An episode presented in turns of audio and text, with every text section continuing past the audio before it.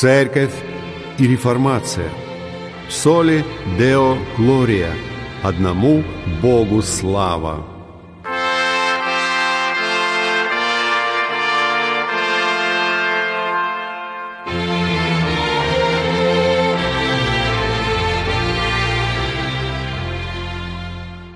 Здравствуйте! Вы слушаете передачу «Церковь и Реформация», и с вами ее ведущий пастор Максим Фокин. Сегодня мы завершаем обзор проповеди Мартина Ллойда Джонса «Спасающая вера». Я не настаиваю на юридической точности. Я защищаю лишь то, что апостол Павел говорит в послании к римлянам в 10 главе в 3 стихе. «Ибо не разумея праведности Божией и усиливаясь поставить собственную праведность, они не покорились праведности Божией». Он говорит, что иудеи находятся вне церкви, потому что они не обрели этого точного спасительного познания. Существуют последствия и аспекты этой удивительной истины, о которых мы не можем и не должны говорить категорично. Но о том, в чем мы имеем спасение, мы должны говорить как можно категоричнее.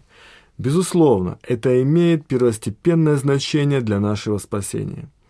Главная забота апостола – это то, что иудеи погибшие, и он очень беспокоится, заботится и молится за них.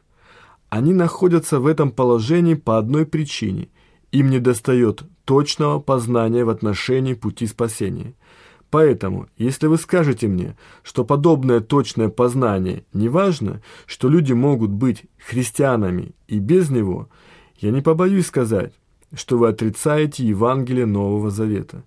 Мне не важно, какой опыт они пережили, насколько они лучше или приятнее, чем были когда-то. Все это не интересует меня. Мужчины и женщины обретают спасение, приходя к познанию истины. Обо всем этом апостол говорит в одном слове – познание. В 3 стихе он подробно разбирает его, и он говорит о 3 пунктах относительно иудеев. Первое. Они не разумели праведности Божией. Это первый случай, когда недостаток познания стал причиной их осуждения. Что же здесь Павел имеет в виду под выражением «праведность Божия»? В связи с этим имеются небольшие затруднения. В конечном счете оно не важно, но мы должны рассмотреть его и разобраться в нем. Здесь существуют 2 взгляда. Большинство комментаторов соглашаются, что под праведностью Божией Павел подразумевает праведность, которую Бог приготовил для христиан и которую Он дарует им. По их словам, это подтверждается тем, что Павел говорит в конце 3 стиха: «Ибо, не разумея праведности Божией, они не покорились праведности Божией». Теперь нет никаких сомнений относительно значения выражения «праведность Божия». Оно означает, что иудеи не покорились праведности, которую приготовил и дарует Бог, о чем Павел уже говорил. В нем открывается правда Божия от веры в веру. Послание к римлянам, 1 глава, стих 17. Итак, комментаторы считают, что это слово должно иметь то же значение, что и в начале 3 стиха 10 главы, поскольку если это не так, тогда апостол употребляет в одном стихе то же слово в 2 разных значениях. Если же это мнение верно, то апостол утверждает, что эти люди заблудились, потому что имели большую ревность по Богу, которая, однако, не соответствовала их познанию. Они не знали о праведности, которую дарует Бог, и не подчинились ей. Вместо этого они решили установить свою собственную праведность. Это общепринятое толкование. Я с большим трепетом вынужден сказать, что я соглашаюсь с этим определением в целом, но я не могу принять его как абсолютное или достаточное истолкование именно этого отрывка Писания. Что же тогда оно означает? Итак, я предполагаю, что оно имеет в виду праведность, которую Бог требует от меня. Павел говорит, что они не разумели той праведности, которой требует Бог. Почему я говорю это? Отчасти потому, что придерживаюсь другого мнения. Павел использовал тавтологию, хотя обычно он не был замечен в этом. Итак, мне кажется, что для того, чтобы показать, как развивается здесь этот довод, мы должны принять второе толкование. Однако существует даже более убедительный аргумент. Какова была основная проблема иудеев? Сам Господь ответил нам на этот вопрос. Ответ находится в Евангелии от Матфея, в главе 5, стихе 20. Это часть Нагорной проповеди. «Ибо говорю вам, если праведность ваша не превзойдет праведности книжников и фарисеев, то вы не войдете в Царство Небесное». И далее он объяснил, что подразумевает под этими словами. Главной проблемой фарисеев было то, что они неверно истолковывали Ветхий Завет, уча о праведности, которую требует Бог. Об этом и говорится в Нагорной проповеди, особенно в 5 главе. «Вы слышали, что сказано древним, а я говорю вам». Фарисеи отвергали Христа, потому что они неверно понимали реальные Божьи требования, требования Божьего закона, требования Божьей праведности. Так в Нагорной проповеди наш Господь проповедует о значении закона, данного через Моисея, и фактически Он говорит им: «Вы неверно поняли его, вы исполняете его только внешне, но Бог подразумевает, что закон в духе, в разуме, в сердце. Вы говорите: я не прелюбодействовал. Я спрашиваю вас, смотрели ли вы на женщину, прелюбодействуя с ней в своем воображении? Если да, тогда вы виновны». И так далее. Это относится и к убийству, и ко всем остальным грехам. Другими словами, основной укор нашего Господа в адрес фарисеев и книжников заключался в том, что они, говоря языком праведности, исказили смысл Божьих требований к ним. В Евангелиях есть множество примеров этой самой ситуации, например, слова Господа о родителях. Он же сказал им в ответ: «Зачем и вы приступаете заповедь Божию ради предания вашего? Ибо Бог заповедал: почитай отца и мать, и злословящий отца или мать смертью да умрет.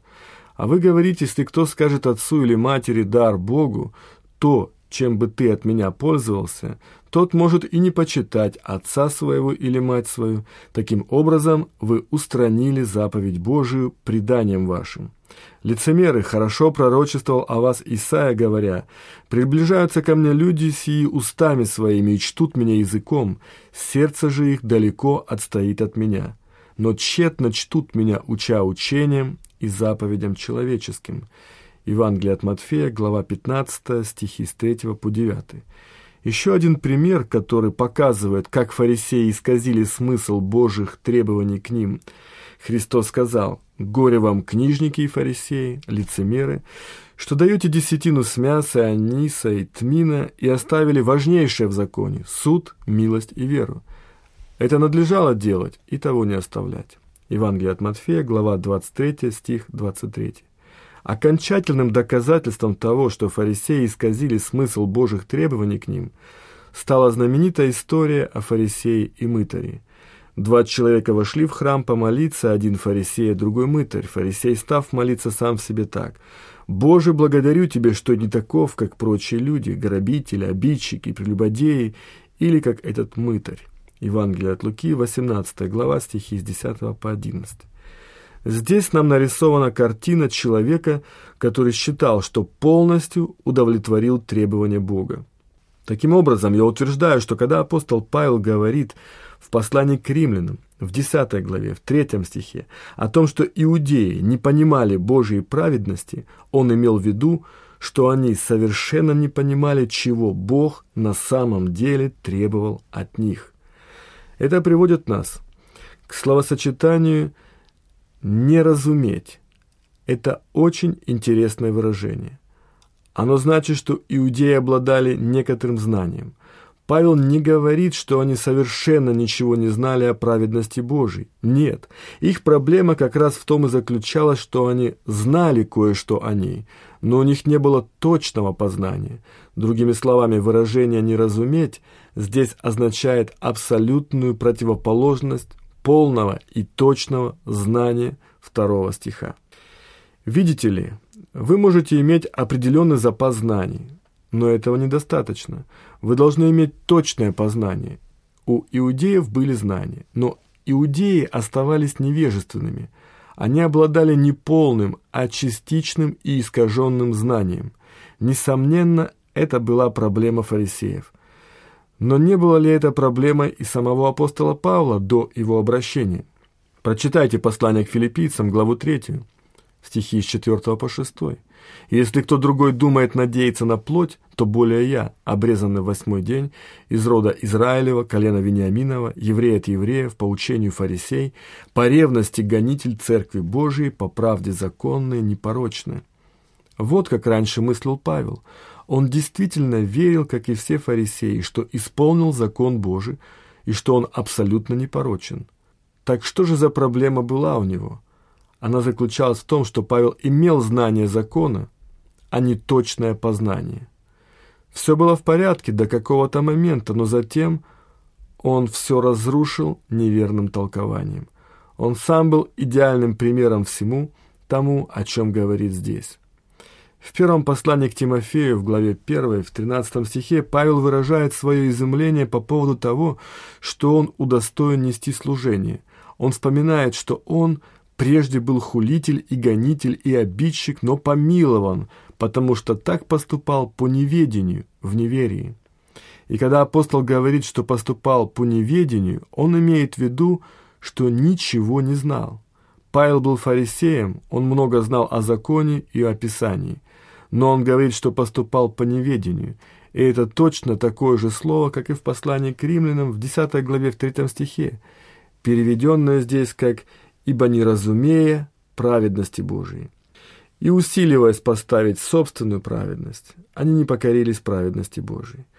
Поэтому я думаю, что собственный опыт апостола и всех фарисеев подтверждает толкование, которое я предлагаю вам.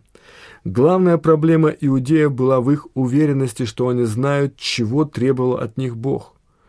Но на самом деле они не знали. Их знания были настолько несовершенны, что превратились в ложь, стоявшую между ними и познанием спасения в Господе и Спасителе и Иисусе Христе и через Него.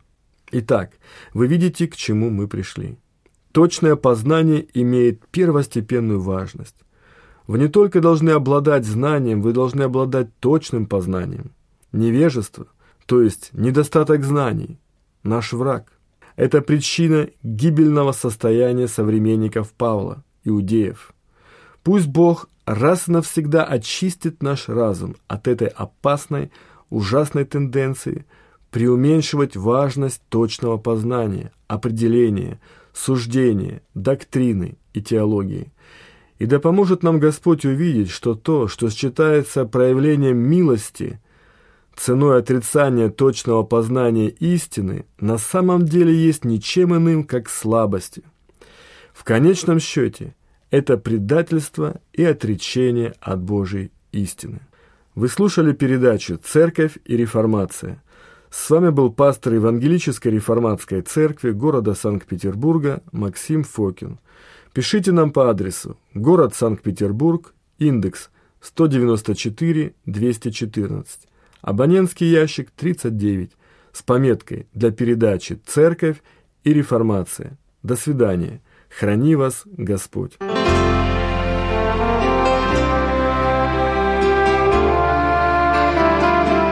Вы слушали передачу «Церковь и Реформация». С вами был пастор Евангелической Реформатской Церкви города Санкт-Петербурга Максим Фокин. Пишите нам по адресу: город Санкт-Петербург, индекс 194-214, абонентский ящик 39, с пометкой «Для передачи «Церковь и Реформация». Храни вас Господь!